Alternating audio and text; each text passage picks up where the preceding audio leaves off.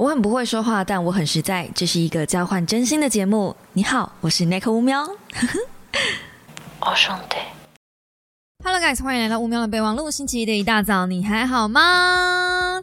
又是愉快的星期一。今天要来跟大家聊聊什么呢？今天要来跟大家聊聊母女关系。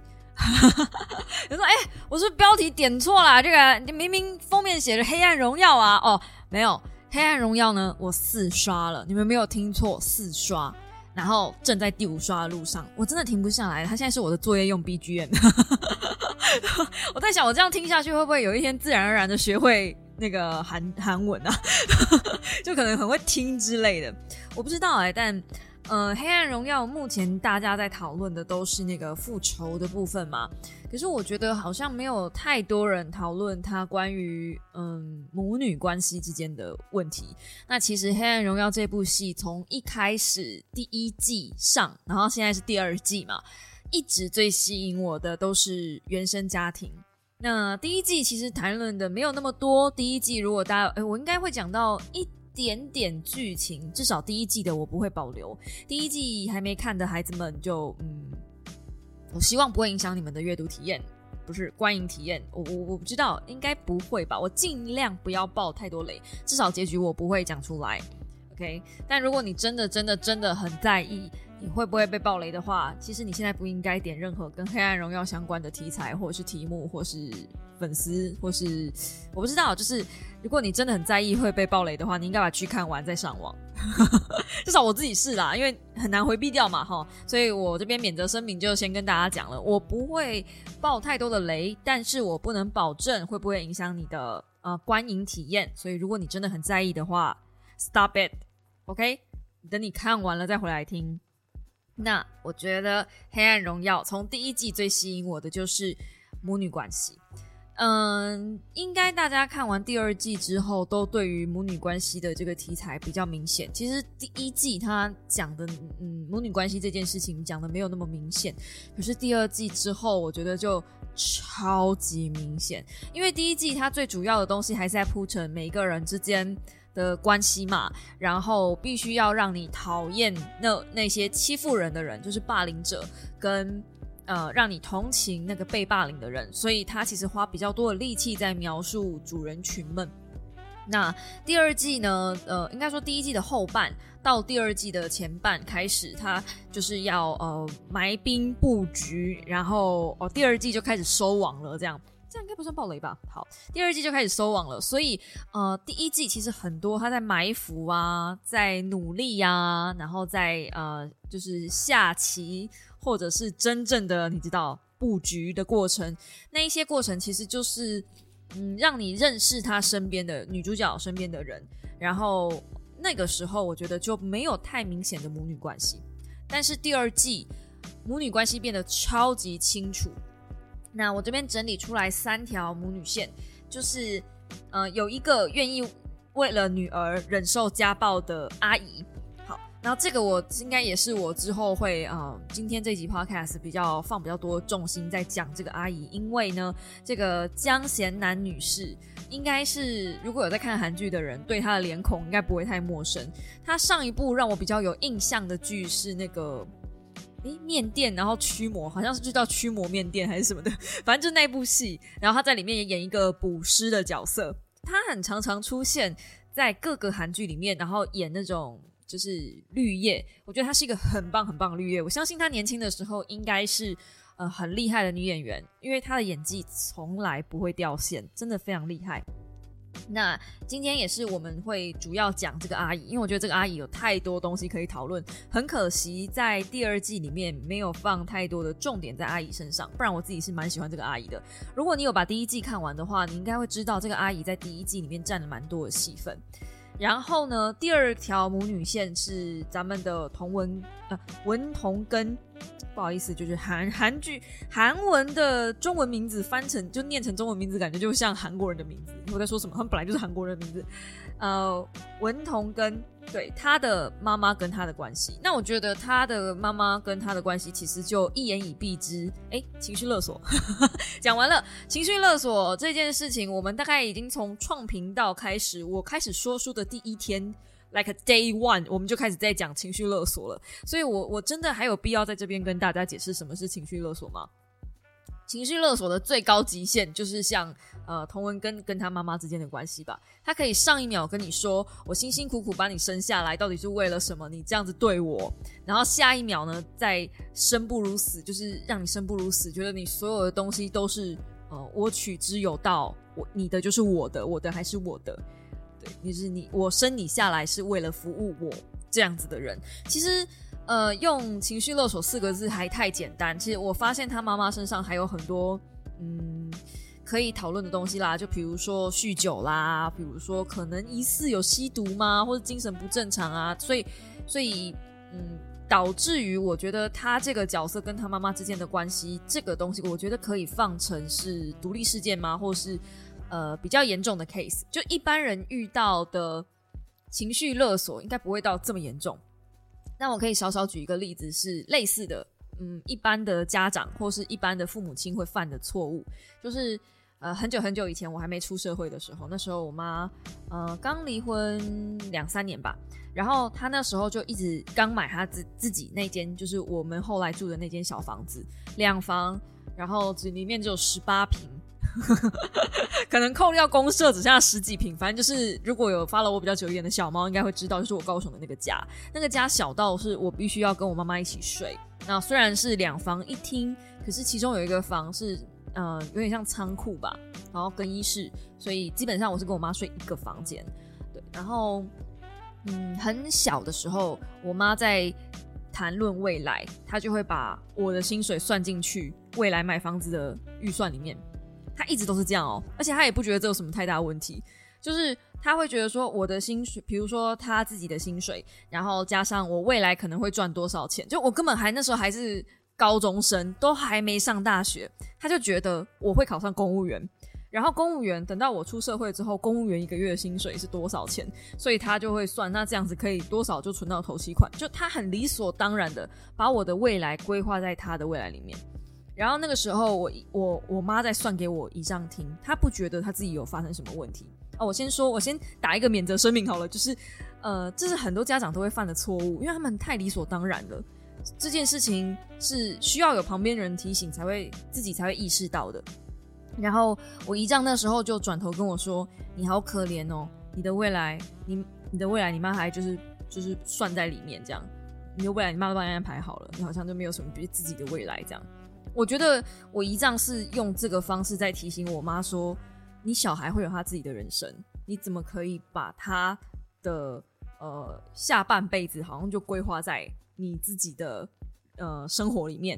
可是因为可能那时候我是高中，我还没有出社会，所以他没有那个意识感，是哦，这个从幼稚园开始，我时时刻刻要把屎把尿的人，突然之间有自己的需求了。”这个我觉得是很多的家长，尤其是像我跟我妈的关系，我们是单亲嘛，所以我们的依赖性又更强。那像我妈是属于那种，嗯，无所不谈的人。那无所不谈，就是她什么事情她都会跟我说，所以她也期望我什么事情都跟她说。啊，刚开始确实是我在学校什么事情都会跟她讲。那也因为这样子，所以我在学校同才之间得到了一个不是很好听的称号。因为我妈也是个大嘴巴，就是如果我我跟她讲，她会跑去跟我们导师讲，那我就变廖别亚，就是一个很奇怪，就我不知道为什么她会跑去跟我导师讲，然后或者是她会觉得，呃，她听到了什么奇怪的事情，或是她认为有一些不应该发生的事，她会跑去跟对方的家长说，或者是呃自己是想办法出面处理，跟那个同学去做沟通，这样她就觉得，哦，我是个大人，但我听到这件事情。这也导致于说，我上高中之后，因为高中这件事情还有在发生，高一吧，高二、高一、高二的时候还有在发生。后来我上高中，我就什么事情都很少跟我妈讲了，因为我会觉得，我跟你讲，就你你会反过来捅我一刀啊。但你们要知道，那个时候已经来不及了，所以我高中被欺负的超惨，就那时候已经来不及了。然后我也不知道，我我我国中也是被欺负的超惨，还不知道为什么自己被欺负。我一直到高中，我才发现我妈有这个镜头。好，那反正。嗯，无话不谈的母女会有什么样的状况呢？像以我妈的状况来说，我先说，这也都不是她的问题，是根本没有人想到会发生这么多的事情。如果一个家长或是一个成年的大人没有去接受一些心理学的相关知识，这种大众心理学，你根本不会知道。我我什么事情都跟我小孩说，小孩什么事情也都跟我说，难道不好吗？我们是，我们是贴心啊，我们是姐妹啊。可是就是我们是朋友啊，我是把你当成朋友一样来经营我们之间的关系啊。但很遗憾的是，母亲跟女儿之间是有一个。或是母亲跟儿子之间，应该说母亲这个角色，她之所以是一个很重要的角色，就是因为她没办法当朋友。如果你要当朋友，我以前都说了，如果你要当朋友，你就好好的当朋友，你不要呃当了朋友，然后又去当其他，又去转而去当其他的东西。如果你当朋友，你听到什么该听到的，你就当一个朋友该做的事情。对吧？可是我今天上网就是为了这个题目，我上网做了一下功课，然后稍微看了一下我以前不敢看的东西。这个这个之后我再跟大家说为什么哈。好，那嗯，看了一下这些东西之后，我才发现哦，母不可以，因为母亲之所以为母亲，母亲不可以变成朋友，有一个很重要的原因是，至少母亲在她孩子的生涯里面，呃，母亲是一个很重要的角色。她扮演的是一个类似领头羊，或者决定这个孩子之所以能不能够好好的在他的人生之中往正向的路上去走。母亲决定了孩子的价值观，这件事情非常重要。对，所以无话不谈的母女对于孩子来说会有什么样的困扰呢？Like，嗯，For example，如果说妈妈是跟女儿是那种无话不谈的。嗯，像我妈一样，然后她会把婆媳问题呀，然后那时候她跟我爸之间的问题呀，所有的负面情绪啊，都完全告诉我，我印象很深刻。还有一次，她拿那个我爸骂她的语音，就他有应该是跟我爸在讲电话，然后讲到一半他不想听了，他好像听到我爸在骂脏话吧，然后他就把电话嘟给我，或是那是一段录音，我不记得了。反正我就听到我爸用一个我从来没有听过他。这样子讲话的语气，然后骂很难听的脏话，然后那是在骂我妈，然后我妈那时候就说：“你看你爸是这种人。”对，但是其实对于孩子来说，孩子不需要知道这些资讯。你你你跟我讲这一些东西，那你想要我怎么样嘛？就是小孩这个时候，小孩面临的其实是一个很分裂的状态，而且那时候我记得我才国诶小小五小六还是国一，反正就那一阵子。你要一个这这个年纪的孩子去去分担你的任何行为跟情绪都不不正常，就是没有那个能力去帮你。嗯，我不知道，就算是现在我遇到这个事情，我可能也会很错愕。就我夹在我我爸跟我妈之间，你想要我怎么办？就我当然是在我妈面前讲人，我我当时的我啦，就是在我妈面前讲人话，然后在我爸面前讲鬼话。就是在我爸面前骂我妈，在我妈面前骂我骂我爸，然后就是一个非常非常分裂的状态，一个月要分裂一次，这种这种就感觉自己跟月经一样。但就就就是那个时候的小孩子其实是非常嗯不知道该怎么办的。就我我看着我妈在我面前哭哭的半死，我也不知道怎么安慰她，而且我可能也没有任何能力去安慰她。那进阶的造成了，其实我对于婚姻很多很多的不信任。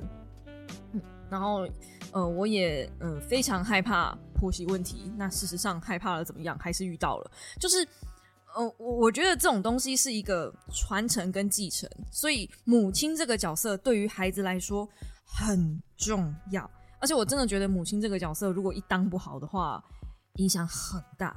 在《黑暗荣耀》里面，我觉得当母亲这个角色当的最好的就是朱院长，嗯。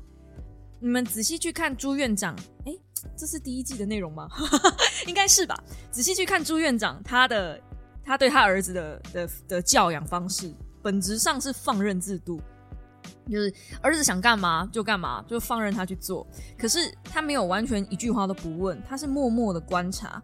而且你们如果认真去看这部戏里面的话，三观最正的就是那个朱朱院长的儿子。我叫他男主角可以吗？就是对，反正就是他。我觉得那一对母子关系是最正常的。母亲知道什么时候要在正常的地方放手，他当然也有就是做不到的地方。就是妈妈，就是朱院长到很后来才发现他的儿子有收到那一些呃犯人寄来的信嘛。可是他有马上就跳脚，然后马上就去找儿子去去质问这件事吗？没有，甚至他没有让儿子知道他已经知道了。这个是一个身为母亲的智慧吧？因为大部分的母亲如果听到就是看到这种画面，一定会呃像朱院长那样子，先跑去跟犯人就是质询一番嘛。你为什么要寄这种东西给我小孩啊？出来干单挑啊？这样。那后来呢，就可能会去安慰儿子，可是他没有做这件事情，他没有站在制高点，他站在一个我等你来跟我说。如果你决定你不跟我说，那没有关系，我支持你的决定，我支持你的任何决定，因为这是信任的表现。可是你们看哦，真真正正的有做到完全信任自己的孩子去做他们想做的事情，在这个故事里面呢？好像只有哎，对，就只有朱院长他跟那个就朱院长这一对以外，还有阿姨这一对。嗯，阿姨这一对，阿姨阿姨这一对跟朱院长那一对刚好是两个不同的极端，因为是一个是社会阶层的最上层嘛，嗯，医生世家应该真的蛮有钱的，然后一个是帮佣阿姨，然后看他们的生活水平环境应该真的是也不好。但是在两个不同环境里面，妈妈表现出来的爱是一样的，就是真的完全信任自己的小孩，然后以自己的小孩为荣。嗯，其他的，嗯，其他就不用说了。其他我觉得真的就是就就只有一个字，就是烂透了这样。甚至，呃，那个《黑暗荣耀》里面不是有一个很嚣张跋扈的坏人吗？那个叫叫啥来着？嗯，蒲承勋吗？哦，不对，那是演员的名字叫全宰俊嘛，对不对？嗯，他的爸妈从头到尾没出现，只知道他们家非常非常非常非常有钱。So what？就是只有有钱，小孩真的完全没有脑袋。嗯，哦，如果说看《黑暗荣耀》让我学到什么东西的话，除了第一个我看到的是母女关系之外，我还看到了就是坏人也是要长点脑子。就是你可以在学校霸凌别人没有关系，但是你要记得长点脑子，不然你被人家设计陷害了还不知道，还傻傻的走进陷阱里面啊！真的是很烫很烫哦。好，我们回来讲我们的这个母女关系。嗯，所以我觉得文彤跟跟他妈妈之间的关系，其实用一句情绪勒索。我是有点简单带过，没有错，因为他妈妈本身就是有病嘛。可是你对于一个有病的人来说，好像真的也没有需要讲太多。那我只能说，母亲对于孩子的情绪勒索很常发生，而且发生在不知不觉中，就是连爸爸妈妈都不会发现自己正在做这件事。我觉得这个比较恐怖，对。然后我自己。就算我自己在念这个大众心理学这么久了，我我我都还不是很确定将来我会不会跟我妈一样走上一样的路。我还记得，嗯，有一阵子小猫们其实很想我做母女关系之间的书，可是我之所以发誓我不做不碰这方面的题材，是因为我妈觉得我在做这种题材的时候都拿她举例，我是在针对她。但事实上，她忘记了我也是故事的其中一份子。然后我在陈述这些东西的时候，其实是我在疗伤，我在说我被呃我受伤了。可是他只看到我把他的事情抛在网络上，然后让别人很多人来看他做的事情，好像他变成坏人，变成我好像在欺负他。我嗯，我不晓得大家能不能感受得出来，我那个当下心情的复杂度是。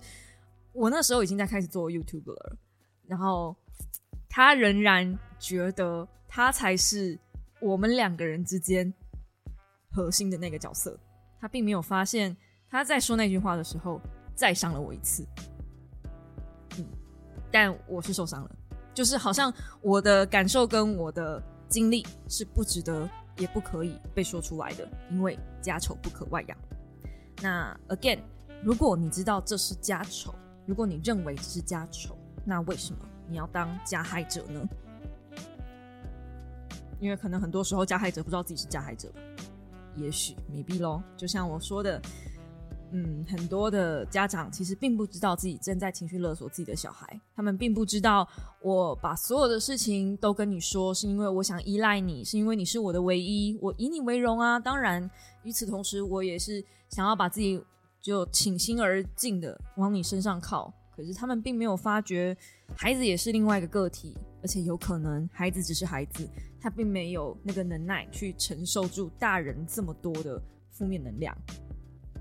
好，所以呢，诶，文同根啊，这名字真的很绕舌，不是韩文的时候讲韩文的名字真的很绕舌。我觉得文同根这一对，我觉得就不需要太多去琢磨了。那我觉得除了阿姨那一对，我们后面可以细聊的话，哎，前面我想好好跟大家分享一下这个朴妍正。大家有没有觉得这三个字的名字凑在一起，真的很像男生？就是我现在在整理演员的名字，我就觉得这这部戏里面好像没有太多女性化的名字，哎，很有趣哦。好，反正嗯，朴妍正他的母女关系也很有趣。朴妍正的母女关系呢，从第一季我就发现了。我不晓得大家有没有发现，他跟他妈妈之间的关系。他妈妈并不是一个把严正捧在手掌心上的人，甚至他妈妈有点以这个女儿为耻，就是觉得这女儿好像什么事情都做不好，怎么连这种事情都做不好，那还要我出面帮你弄？然后我不是教过你了吗？这个事情能不能解决吗？所以我的感觉。可是我看到第二季又不这么觉得了。我的感觉是，呃，朴妍正的妈妈应该是女强人，本来啦，或者是原本嫁了一个很好的老公。我看到第二季之后，我觉得应该是这样，就是应该是曾经嫁了一个很好的老公，然后老公走了，或者是曾经嫁了好多个很厉害的老公，所以她现在有一笔蛮大笔的钱。因为看他们在挥霍的样子，感觉不是只有一个老公而已。如果只有一个老公的话，那她真的嫁的很好哎。好，Anyway，可是很显然的，爸爸这个角色是从头到尾没有出现的。如果我有一个女儿，然后我是爸爸，然后。就是弄成这个样子，我一定会找老婆出气吧？我一定会问我老婆到底发生什么事嘛？因为老公很显然的，尤其是韩国那个社会，他们大男人主义这么嗯比较盛的状态下，如果小孩出事，一定是找老婆来骂。哎，这个应该不是我乱讲哦，这个看了很多的书都是这样写哈。好，我只猜测。所以他妈看他妈妈这么放任女儿去做这么多的事情，然后还没被骂的状态下，可能美币呃妈妈是爸爸是已经不在了。然后这个妈妈呢，放任严正去做任何的事情，然后最后去帮他擦屁股，他也觉得没有关系。反正你不要给我惹麻烦，好，不要惹出那种我收拾不了的麻烦啊。反正靠关系，你将来想要做什么，我们都基本可以帮你做到。就是你只要把学位弄好，然后成绩不要太差就好。所以严正基本上是，呃，要风有风，要雨有雨，对，应该是这样的个性。可是为什么他在学校还是需要欺负别人呢？重点就在我后来看到严正跟俊师瑞师他女儿，就是剧中里面那个小女孩的互动。那个小女孩非常以她妈妈为荣，觉得自己的妈妈又漂亮，然后在电视上播报气象，想说将来我也要当气象员这样。然后嗯，就是很以妈妈为荣。那严正这样子的个性，为什么会这么需要这个小孩的嗯崇拜？就是因为他妈妈并不以他为荣啊，他从小就希望获得妈妈的注意。这一些霸凌，或是这一些呃，有有这么一说啦，这是我很久很久以前看的一些心理学。不管是呃霸凌的人，或是被霸凌的人，有种时候，尤其是特别是霸凌的人，他们为什么会去欺负别人？其实某种程度上来说，这些人也是要引起他们自己的长辈注意，就他们可能没有被关注，所以他们想要被管。然后想要被注意到，嗯，比较有名的例子是，我现在能够想到的是《姐姐的守护者》里面有一个哥哥，嗯，《姐姐的守护者》那是一本还不错的小说，然后也是一本我很爱的小说，啊，它也是嗯谈论母女关系，因为呃姐姐肾衰竭，然后妹妹。妈妈又再生了一个妹妹，那个妹妹就是要来捐肾给姐姐。可是妹妹呢，长到够大的时候，她想要做美式，就是她未来想要做足球员，美式足球员还是足球员，我也忘记。反正就是她想要做运动家，因为她从小就被养得很健康嘛。那她出生的目的就是为了捐器官给姐姐，可是她不想要了。她捐，她到一定的程度之后，她不想做这件事情，她想要做自己。如果他今天捐了肾，他就没有足够的体力去做足球员了，等于他就要放弃他的梦想了。所以他就找律师来告他妈妈。那这个是一个大故事的架构，可是这个故事里面有一个人一直没有被大部分的人提到，就是他里面还有一个哥哥。我忘记这个哥哥是排行在哪里了，但我记得哥这个哥哥好像是第一个大儿子，然后姐姐是二女儿，所以才有一个三女儿这样。那这个大儿子呢，一直置身事外，因为他的血型他没有办法捐他的肾给他的妹妹。然后，呃，全家人的注意力又通通都放在这个二女儿，就是这个姐姐的注意力身上，包含小女儿现在提告了，全家人的注意力又都放在小女儿身上，所以这个大儿子就到处去纵火。By the way，他爸爸是消防员，所以那时候他有承认说：“哦，我其实某种程度上我也是想要引起关注，我想要引起你们的注意力，我想要让你们知道我在这里。”对，那我自己觉得这一票。嗯，玩票玩玩这这，你说这这些欺负人的人好了，呃，至少我自己看，呃，严正应该是为了想要引起妈妈的注意，嗯，不然他不会每次打给他妈妈的时候都是一副那种就是哦糟糕，我今天又出事了，怎么办？妈快救我！对我我自己的感觉啦，这个没有，我现在目前还没有看到任何的专业分析，但我自己是觉得这对母女母女关系是这样。然后他一直很想要寻求妈妈的认同，可是妈妈一直就觉得，嗯，我就是把你生下来而已，你不要，就我我提供给你优渥的环境，爱哪长去哪长，爱爱哪纳凉去哪里纳凉。我觉得，呃，这一对母女关系跟同文文同根的母女关系其实非常非常像，差就差在这个妈妈今天可以自给自足，所以她完全不需要去勒索女儿取得任何资源，女儿对她来说。就是一个额外的装饰品。如果今天可以呃帮自己争点荣耀哦，就是哦那个气象员是我女儿这样子，当然好。可是很显然的，她并不以这个东西，她不觉得这个东西有什么。可能她的老公真的真的真的曾经很有钱吧？我知道这方面的剧情没有交代，所以她不觉得有需要以女儿为荣。好，那这是一个故事。OK，然后。里面呢，我刚有说我们要来好好聊聊这个江贤南嘛，阿姨的部分。好，那这边会有点小暴雷喽，嗯，就真的会爆的比较深深一点，因为我会讲到第二季的内容。好，那这个贤南阿姨呢，基本上在第一季里面是咱们的小天使嘛，她是唯一一个能让呃童根勉强有笑出来的人。然后她虽然活在暴力的家庭里面，就是婚姻暴力里面。可是她仍然没有失去希望。那那个时候，我看到这个人的角色设定的时候，包含最后他的发生的一些事情，我都觉得，如果今天这件事情发生在现实生活中，假设我们身边有一个这样的人，就是假设这个贤男阿姨是我们的好朋友，like 贤男妹妹或是贤男姐姐，我们会跟他讲的话是什么？自从老公，你为什么不离开他？会不会？大家摸良心说，是不是？那为什么他不离开他？我觉得这一部戏这个贤男的设定真的有太多东西，太我在他身上有太多的问号了。首先就是为什么他不离开她老公？为什么他不带他女儿跑？为什么就是他？为什么他后来不去见他女儿？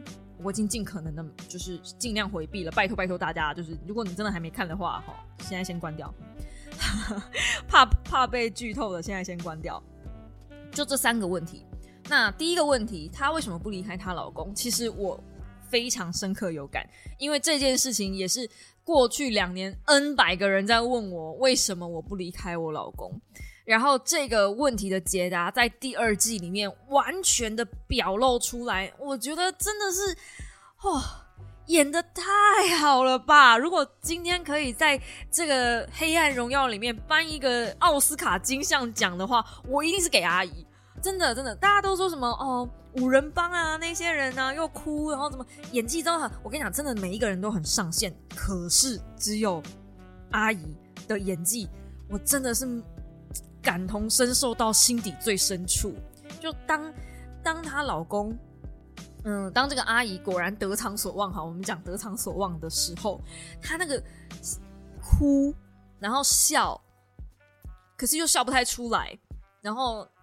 看到她老公就躺在那边，然后她跌坐在地上，那个都不是演出来的，那个是她，呃啊，我不是，她是演员，她让人演出来。可是我的意思是说，如果今天你很深爱一个人，你是真的爱他，即便他把你打的半死，可是你怎么办呢？你就是爱他，能怎么办呢？我们常常在遇到说呃这些恐怖情人的时候，我们都说你就离开这些人。可是有的时候就是为什么就离不开？这也是家暴为什么很难解决的一个很重要的原因，因为就是离不开啊，因为爱呀，因你你跟我说我不爱他，对我不爱他，我可能很恨他。可是当我要离开他的时候，我那个锥心的痛又有谁能够理解？当我讲到要哭了，我完全能够同理为什么，呃，就是贤男阿姨没有办法离开她老公，即便她老公对她这么坏。然后她当她女儿拿刀想要替她妈妈出气的时候，阿姨把她女儿挡下了。嗯，不是因为呃她想要保护她老公，不是，是她不想让女儿的前程受伤。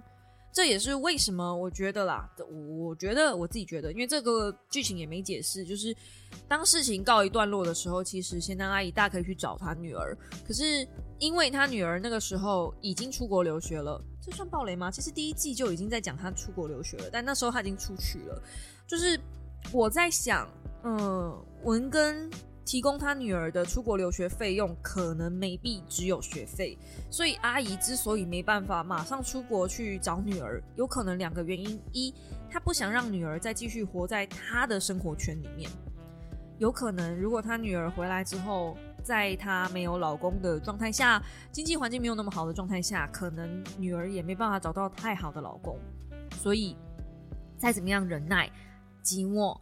还是暂时得让女儿先把留学这件事情完成。那第二，她不她不能马上飞过去的原因，就是可能因为只有学费，所以她必须要留在那边赚生活费，然后汇过去给女儿。出国留学就终究还是贵啦，看他女儿学什么啦。高中、大学如果都要在那边念的话，那是一笔蛮大的费用的。所以我在想，可能是因为这样，所以他没有马上飞去找女儿。我觉得这是我唯一能够。嗯，理解的解释。如果这边有什么不同的话，大家可以在 IG 私信我，我再抛出来跟大家讨论。但我自己觉得是是这样，就可能为了要赚后续的费用，所以他没有马上回去找女儿。嗯，那呃，最后我觉得是值得这个这个角色之所以我觉得真的真的真的真的真的演的太好的原因，是因为他真的没有放弃他自己，就是他最后很俏皮的，他没有放弃他自己想要做的那件事。嗯。包含他那个技能点满这件事情，就是侦探技能点满，然后他想要成为一个值得配得上红口红的女人，也让我会心一笑。他一个女儿已经这么大了，表示阿姨其实年纪应该也不小了。但是我在他身上可以看到的是，即便我有一点年纪，我仍然可以做我想做的事，我仍然可以成为我想成为的人。我不会因为那一点点的暴风雨就停下来。哦，所以我觉得。呃，黑暗荣耀里面的小太阳吗？我真的是啊，太喜欢了，太喜欢那个贤男阿姨了。大家如果呃有看的话，就是稍稍可以留意一下，因为我觉得到第二季他的戏份就没有那么多了。当然前面还是有啦，但是后面他的戏份就没那么多。我真的觉得这个演员真的太会演了吧。好，那其他人也不是说没有什么值得聊，只是我觉得大家大部分在关注这部戏的时候，好像都喜欢讲复仇剧嘛。那这部戏那时候我在跟老公聊天的时候，他说为什么现在的复仇剧好像都是下对上、下课上？一一定要的啊，就是下课上是一个大家普遍很喜欢的套路。然后他还问我说，为什么一定都是那种超级超级贫穷跟超级超级有钱的人对干？这也是一个套路。通常吼，在这种剧里面，一定都是下课上。但我觉得《黑暗荣耀》会被大家津津乐道。还有一个小小的，嗯，我自己观察到的一个小细节，就是霸凌并不是只发生在穷人家身上，霸凌也会发生在有钱人家身上。我们朱院长的儿子不就被霸凌了吗？只是霸凌的形式不一样，人不一样而已。所以。嗯，你要说完全的下课上没有啊？他们不就上课下了吗？他们就用医医生的身份，然后跟那个犯人对干啊，所以也不见得完全就是下课上，他还是有一点细节的。就是在《黑暗荣耀》里面告诉你的是，人都是公平的，但是他用一个大家普罗大众最喜欢、最老套的方式来喂你吃，可是，在细节里面有塞给你说，其实还是有很多人会被欺负的。就算有钱，家里很有钱，也是会被欺负的。嗯，司法或者是呃罪犯都有可能。所以我觉得，嗯，这这部戏有很多东西可以聊，很多细节可以聊，但是这真的是一集 podcast。我本来是想要做。呃，YouTube 影片的啦，但我觉得 YouTube 影片一定没有办法像我现在讲的这么激激励盎然，而且剪起来应该会很吓人，所以我算了，我还是录 Podcast 录一录就好了。嗯，对，对，然后还有什么呢？我想想，我还看到什么？嗯，霸凌的细节，然后母女之间的关系，好像差不多就是这样子。我觉得这部戏真的是我难能可贵看见的一部非常好看的剧。当然，你就说它爽吗？很爽，很爽。呃，网络上我看到有些人会说这部戏有一些不太合理的地方，包含复仇的剧情太顺畅了。那你要知道，如果它中间拍出一些你知道他他遇到的一些灾难啊，或什么的，真的大家也没有办法再承受那么多太多的细节。因为我觉得大家要看的不是那些。嗯，我这部剧终究还是一个爽为主。既然要爽，我们就干脆爽到底。所以。嗯，你说他的复仇剧、复仇之路太顺遂吗？你要想，人家铺成了十八年，他只是没有把他不顺遂的地方拍给你看吧？嗯，我猜啦，我猜。我最后再强调一次，这个 podcast 呢，没有想要针对谁，所以如果有觉得谁被针对了啊，那个应该是你的幻觉。没有人天生下来会当妈妈的，所以才会让当妈这件事情这么的神圣，也这么的困难。所有的东西都是要学习，尤其是作为父母。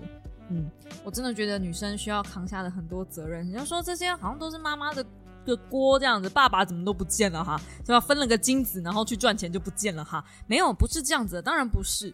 其实母女之间如果要沟通顺畅，爸爸是要扮演很重要润滑剂的角色。有没有觉得爸爸其实很可怜？他要扮演婆媳之间的沟通，他还要扮演母女之间的沟通。如果今天你不幸生的是儿子，那么妈妈不但要矫正儿子的价值观，而且儿子通常会跟爸爸像，然后爸爸通常会跟儿子有一种竞争意识啊，就是呃雄狮跟年轻的狮子那种领地的感觉，所以其实爸爸要处理的事情也蛮多的，就只是因为一来我没当过儿子。二来我不可能当父亲，所以我很难去呃跟大家分享这个方面的心得感想哦。没 maybe 以后有身边有人当爸爸了，也许我可以跟他取经。但是呃目前为止的话，你们可能只能去问啾啾鞋。不过她生的是女儿，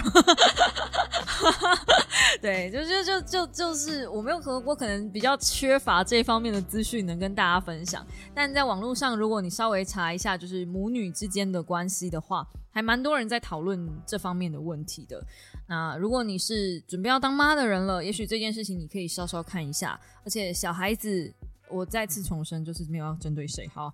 那个已经发生的事情就发生了哈。小孩子呢，嗯，小孩子呢，呃，在他呃刚满三到六岁的时候，这段时间是他建立，我如果没有记错的话，是他建立价值观最重要的一个时期。所以，如果能够好好跟他沟通，也许能够养出一个朱院长的儿子，也说不一定。真的很帅，真的很棒，三观超正，正到一个不行。对，也有人说《黑暗荣耀》不好看，是因为他女主角遇到太多这样的人，她运气太好。可我觉得女主角从头到尾没有运气啊，她自己最后都讲了，连神都不帮她，因为她所有的安排跟所有的计策。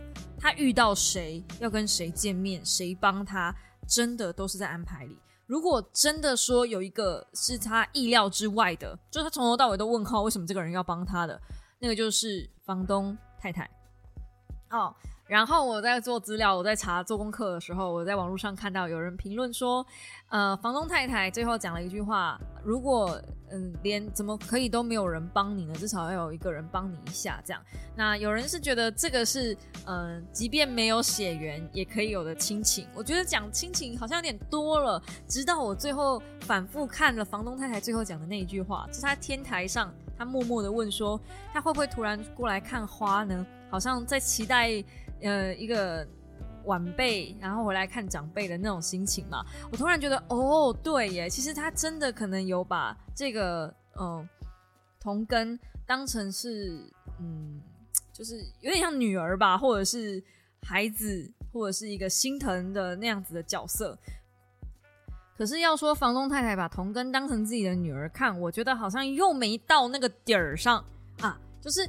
好像疑似有，但又好像没有，就是一个亲哎朋友以上亲情未满，可以可以这样子解释吗？友情以上亲情未满，大概是这种感觉哦。大家可以就就是去去踹踹，去去看看这部戏。我真的觉得导演跟编剧藏的细节有够多，我才我看了第四遍，那我也不敢讲我自己全部看透了，有一些东西当然我也没看透啊。最后最后，反正我们都来讲母女关系了嘛。最后，我来聊聊一个我一直搞不太清楚的父女关系。好了，你们要知道，我的父女关系根本就是烂透了。如果今天父女关系是一个学分的话，我不止被当掉，我还被永 ban。所以呢，嗯，当我看到杜岭对他的女儿就是瑞帅这么这么的好，甚至知道那不是他的小孩的时候，还对他这么好，我那时候心里面的想法是：哎，还有这种父女之情哦。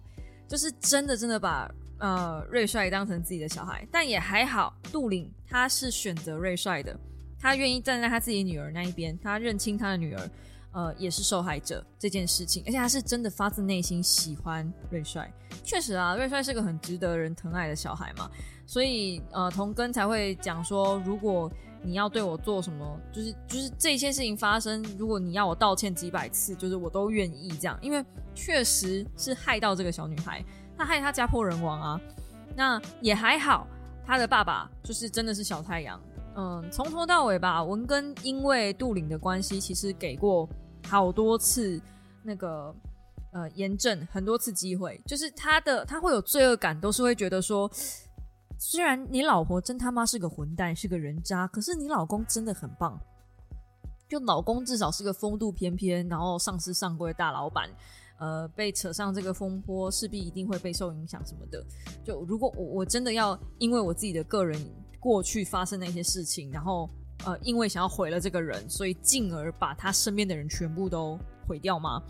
他其实是一度是有这样的罪恶感的。那还好，杜岭他知道切割，他知道分寸，跟他知道严重性，所以那个时候他有问，呃，就是朱院长的儿子嘛，就说。嗯，这个复仇真的有必要吗？就是你们你们的复仇到最后取得的结果不会是开心的。他是希望呃文根呃同根为什么会讲文根同根幸福的？对，可是我们都知道复仇之路不不论你今天放到放诸四海，所有的讲讲复仇剧的故事，没有一条故事线是告诉你说复仇最后会很爽，没有。可是所有人都还是想要复仇，为什么？因为过程之中，你认为你会找到解脱跟救赎，然后这部戏给出的答案是，他会在过程中找到荣耀跟名誉。嗯，那我自己觉得啦，荣耀名誉这件事情是打个问号，但势必你看到对方现在跟你站在同一个领地上，同一个废墟上，那个心情会好很多。我现在不是鼓励大家复仇哦，千万就是完全不要误会我的意思。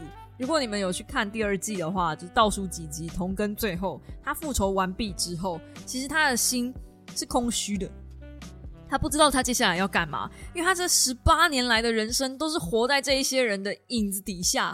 他十八年来，他的人生甚至他的职涯规划，就是为了弄垮这一些人。现在这一些人就是已经到了，他已经到终点了。接下来他还要干嘛？他没有目人生目标了耶。所以我自己觉得还好，他后面还有一段，然后也还好，他有遇到呃允正，那个念允吗？允正，对，反正就朱院长的儿子。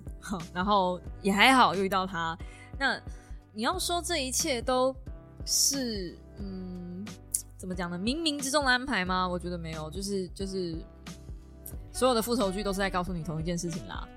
最后的复仇，嗯，所有的原谅都是在我们必须站在同一个天平之上，我才能原谅你。在此之前，不要妄想我会有任何站在同理心的立场去想你怎么样。就认真想想啊，就剧情里面也有讲，就是。嗯，严正如果今天他家里没有钱，他也就是跟童根一样的下场而已啊。因为他妈妈，嗯，因为真的也是没有母爱啊。那这种没有母爱的母亲有没有呢？哦，我相信有的吧。就是不见得每个人的母爱都是，嗯，让人引以为荣的，好不好？嗯，那我这边就找到了一些书，没错，今天我还是有书可以推荐给大家。二零二三年三月六号，够新了吧？哈，上礼拜才发的，呃，平安文化的书籍。讨厌妈妈的我是不是个坏女儿？告别母爱创伤，修复关系的九个坏女儿练习。嗯，这本书，那他的书的呃里面就有讲说，像老师的妈妈会讲，你表现又退步了，你太让我失望了。那过度保护的妈妈会说，我会处理，你不要动。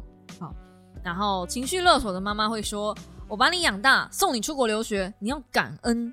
那执着。紧盯的妈妈会说：“你不接电话，我就打到你接为止。”啊，那重男轻女的妈妈会说：“有钱的时候找儿子，累的时候找女儿。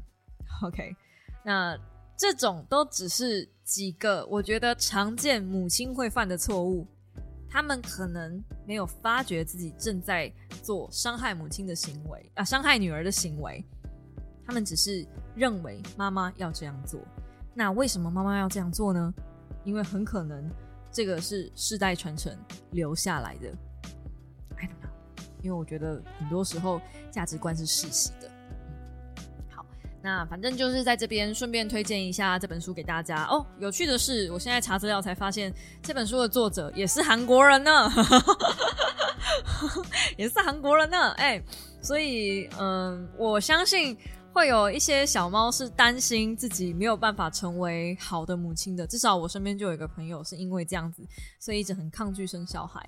那我自己有一点点也是因为这样，因为我觉得我并不是一个好女儿，所以我不觉得我可以当一个好妈妈。嗯，对啦，就是就是我可能可以给我的孩子呃物质上的资源，尽可能。对，尽可能。当然，他如果要挥霍什么法拉利那些的，我可能也给不起。我可以给他那个一比三十的，三百一比三百的。对对，像嗯，他如果要一比一，我可能没办法。对，但但是只就是只尽可能的满足他这方面的东西，就像我爸当年用物质来满足我一样。因为我不会表达爱，所以我只能用这样的方式。在我从小长大的过程中，我学会表达爱的方式就是带你上馆子，带你去百货公司买你想要的东西给你。因为我爸妈就是这样教我的，这就是爱。那我学会爱的方式就是这样。所以我在呃结婚之后，我真的花了很多的力气，仍然在学怎么爱，怎么信任，还有什么是爱，什么是信任。希望大家就是不要再把这样子的嗯罪孽传承下去了。星期四的早上讲这些好像有点严肃啦哈，但是我再重申一次，《黑暗荣耀》真的很好看，我四刷了。OK，好啦，如果你喜欢我的 Podcast 的话，请用订阅代替掌声，或者在下方帮我按个五星留言以及评分，我会就是。嗯，找个时间回复大家的，然后嗯，也欢迎 follow 我的 IG，然后订阅我的 YouTube 频道，对，那才是我生产力的来源。对，如果有大家在 YouTube 频道留言，或是在 IG 上面帮我按一个追踪。